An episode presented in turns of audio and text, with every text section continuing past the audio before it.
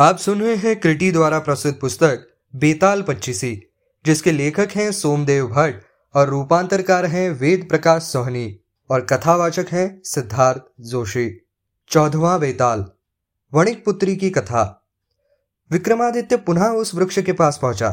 पहले की ही भांति उसने बेताल को वृक्ष से नीचे उतारा और अपने कंधे पर डालकर खामोशी से उस योगी के पास चल पड़ा। रास्ते में फिर बेताल ने मौन भंग करते हुए कहा राजन, तुम थक गए हो। इसलिए तुम्हारा मार्ग की थकान दूर करने के लिए तुम्हें मैं इस बार एक विचित्र कथा सुनाता हूँ। आर्यवर्त में अयोध्या नामक की एक नगरी है।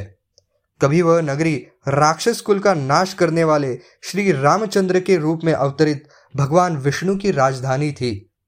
वहाँ वीर केतु नाम का एक महाबाहु राजा हुआ करता था, जो उसी प्रकार उस नगर की रक्षा करता था जैसे नगरी की रक्षा उसकी चार दीवारियाँ करती है।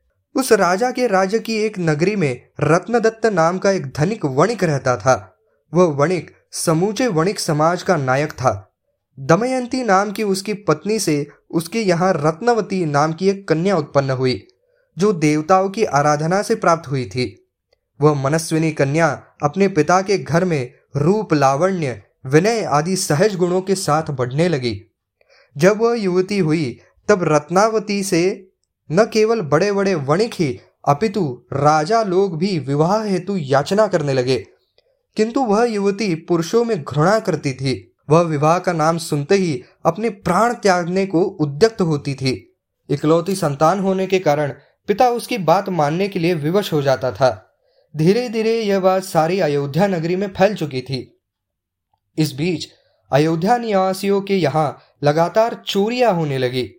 तब नगरवासियों ने मिलकर राजा वीर केतु से निवेदन किया, हम लोग रोज रोज चोरों के द्वारा लूटे जाने पर भी हम उन्हें नहीं देख पाते।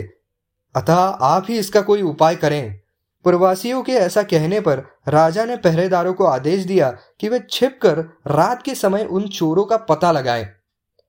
पहरेदारों ने उन चोरों को पकड़ने का भरसक प्रयत्न किया। किंतु वे उन चोरों को पकड़ने में असफल रहे। तब राजा ने स्वयं ही उन्हें पकड़ने का निश्चय किया और एक रात अकेला ही उन्हें पकड़ने के लिए निकल पड़ा। जब रात के समय राजा शस्त्र लेकर चोरों की खोज में घूम रहा था तो एक जगह उसने एक अकेले व्यक्ति को एक मकान की चार दीवारी कूदते देखा। वह व्यक्ति बहुत सतर्कता पूर्वक चल रहा था। उसकी आँखें शंकित और चंचल थी। तथा वह बार बार मुड़कर पीछे देख रहा था। राजा को संदेह हुआ कि अवश्य ही यह वही चोर है जो नगर में चोरियाँ करता फिरता है। ऐसा सोचकर वह चोर के निकट पहुँचा। चोर ने उसे अपने समीप आया देखकर उसे भी कोई चोर समझा और जब उसने राजा से उसका परिचय पूछा तो यह कहकर राजा ने उस चोर को संतुष्ट किया कि वह भी एक चोर है। तब चोर ने कहा तब तो तुम मेरे हम पेशा हुए। और कहावत भी है कि चोर चोर मोसेरे भाई, अतः मित्र, तुम मेरे साथ घर चलो। मैं तुम्हारा उचित स्वागत सत्कार करूँगा। राजा उसकी बात मानकर उसके घर चला गया, जो एक वन में खोई हुई भूमि के नीचे तहखाने के रूप में था। उस विशाल घर में सुख सुविधाओं के समस्त साधन मौजूद थे। वहाँ तेज रोशनी वाले दीपों की रोशनी हो रही थी। राजा जब एक आसन पर बैठ गया, तब चोर घर के एक भीतरी हिस्से में चला गया। कुछ ही समय पश्चात एक दासी वहाँ पहुँची और फुसफुसाते स्वर में राजा से बोली, हे माँ बाग आप यहाँ मृत्यु के मुख में क्यों चले आए? यह पापी तो एक कुख्यात चोर है। जब यह बाहर निकलेगा तो निश्चय ही आपके साथ विश्वासघात करेगा। आपके लिए यही अच्छा रहेगा कि आप तुरंत यहाँ से निकल जाएँ। चोर का ठाट बाट देखकर बहुत कुछ अनुमान लगा चुका था। अतः उसने दासी की कथा अनुसार उस समय वहाँ से पलायन करना ही उचित समझा और वह चुपचाप वहाँ से निकलकर अपने महल लौट गया।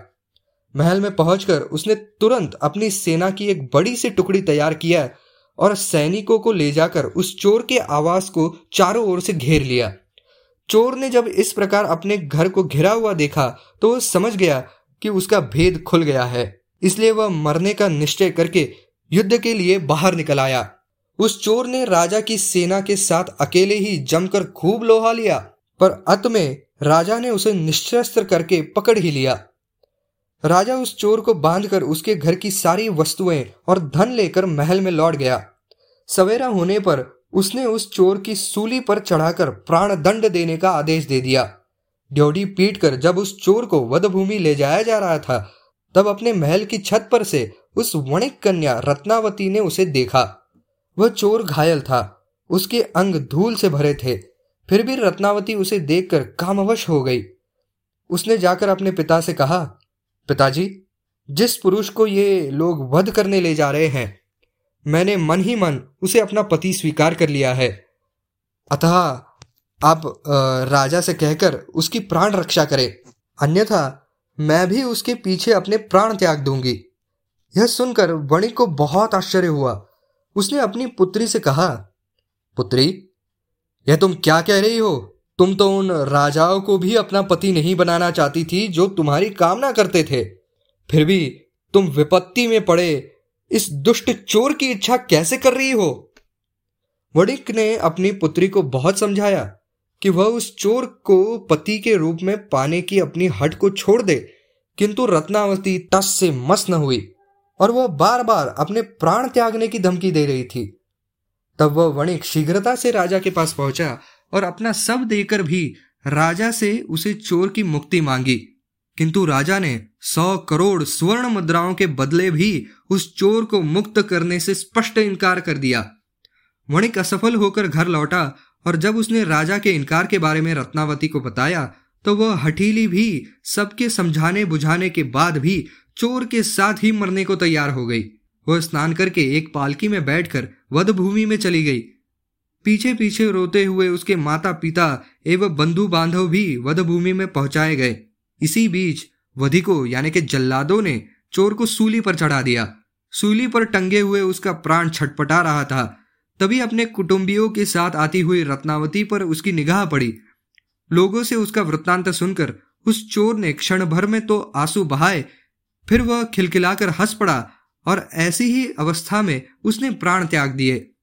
बाद में उस साध्वी वणिक पुत्री ने उस चोर के शरीर को सूली पर से उतरवाया और उसे लेकर शमशान भूमि में उसके साथ चिता में जलने के लिए बैठ गई। उसी समय आकाशवाणी और शमशान में भगवान शिव के अदृश्य रूप पहुंचकर कहा, पतिव्रते, स्वयं मेरे होते हुए इस पति के प्रीति तुमने जो भक्ति दिखलाई है, उससे मैं संतुष्ट हुआ हूँ। अतः मुझसे कोई वर मांगो। यह कहकर रत्नावती ने देवादिदेव महादेव को प्रणाम करके उनसे यह वर मांगा, हे देव, मेरे पिता का कोई पुत्र नहीं है। उनके सौ पुत्रों की प्राप्ति हो। मेरे अतिरिक्त उनके यहाँ कोई संतान नहीं है। अतः मेरे बिना वे जीवित नहीं रहेंगे। उस साध्वी के ऐसा कहने पर भगवान शिव उससे पुनः बोले, तुम्हारे पिता को सौ पुत्र प्राप्त होंगे, लेकिन तुम कोई दूसरा वर मांगो, क्योंकि तुम्हारे जैसी वीर हृदय वाली के लिए इतना ही पर्याप्त नहीं है। यह सुनकर उसने कहा, हे प्रभु, यदि आप मुझ पर प्रसन्न ही हैं तो मेरे पति को जीवित कर दीजिए और धर्म से इनकी मति स्थिर रहे, ऐसा ही होगा। तुम्हारा पति अक्षत शरीर जी उठे। धर्म में इसकी मति स्थिर रहे और राजा वीर के केतु इस पर प्रसन्न हो।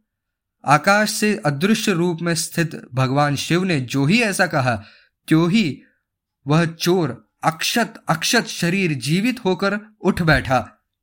यह देख वणिक रत्नदत्त विस्मित हो उठा और प्रसन्न भी। वह प्रसन्नतापूर्वक अपनी पुत्री और जमाता को अपने बंधु बांधवों सहित अपने घर ले गया। बाद में पुत्र प्राप्ति का वर पाए हुए रत्नदत्त ने प्रसन्नतापूर्वक खूब धूमधाम से एक उत्सव का आयोजन किया, जिसमें उसने राजा सहित पूरे नगर को भोज के लिए आमंत्रित किया। जब राजा ने यह समाचार सुना तो संतुष्ट होकर उसने चोर को बुलाकर अपना सेनापति बना दिया। उस अद्वितीय वीर चोर ने भी चोरी की वृत्ति छोड़ दी और उस वणिक पुत्री से विवाह करके राजा के अनुकूल रहकर सन्मार्ग अपना लिया। राजा को यह कथा सुनाकर और उसे शाप का भय दिखाकर उसके कंधे पर बैठे बेताल ने पूछा, राजन, अब तुम यह बताओ कि उस वणिक पुत्री के अपने माता पिता के साथ आई देखकर सूली पर टंगा हुआ वह चोर पहले रोया क्यों और फिर हंसा क्यों? राजा ने उत्तर में कहा, बेताल वह चोर रोया तो इस दुख से था कि यह वणिक जो मेरा अकारण बंधु मना उससे मैं उरुण नहीं हो सका और हंसा इस विस्मय से कि पति रूप में राजाओं का भी तिरस्कार करने वाली यह कन्या ऐसी स्थिति में पड़े हुए मेरे प्रति कैसे अनुरक्त हुई? सच है, स्त्री का चित्त बड़ा विचित्र होता है। राजा से अपने प्रश्न का सटीक उत्तर पाकर वह मायावी बेताल अपनी शक्ति के द्वारा राजा के कंधे से उतरकर पुनः शिशंपा वृक्ष की ओर उड़ गया। राजा भी पहले की तरह उसके पीछे पीछे चल पड़ा।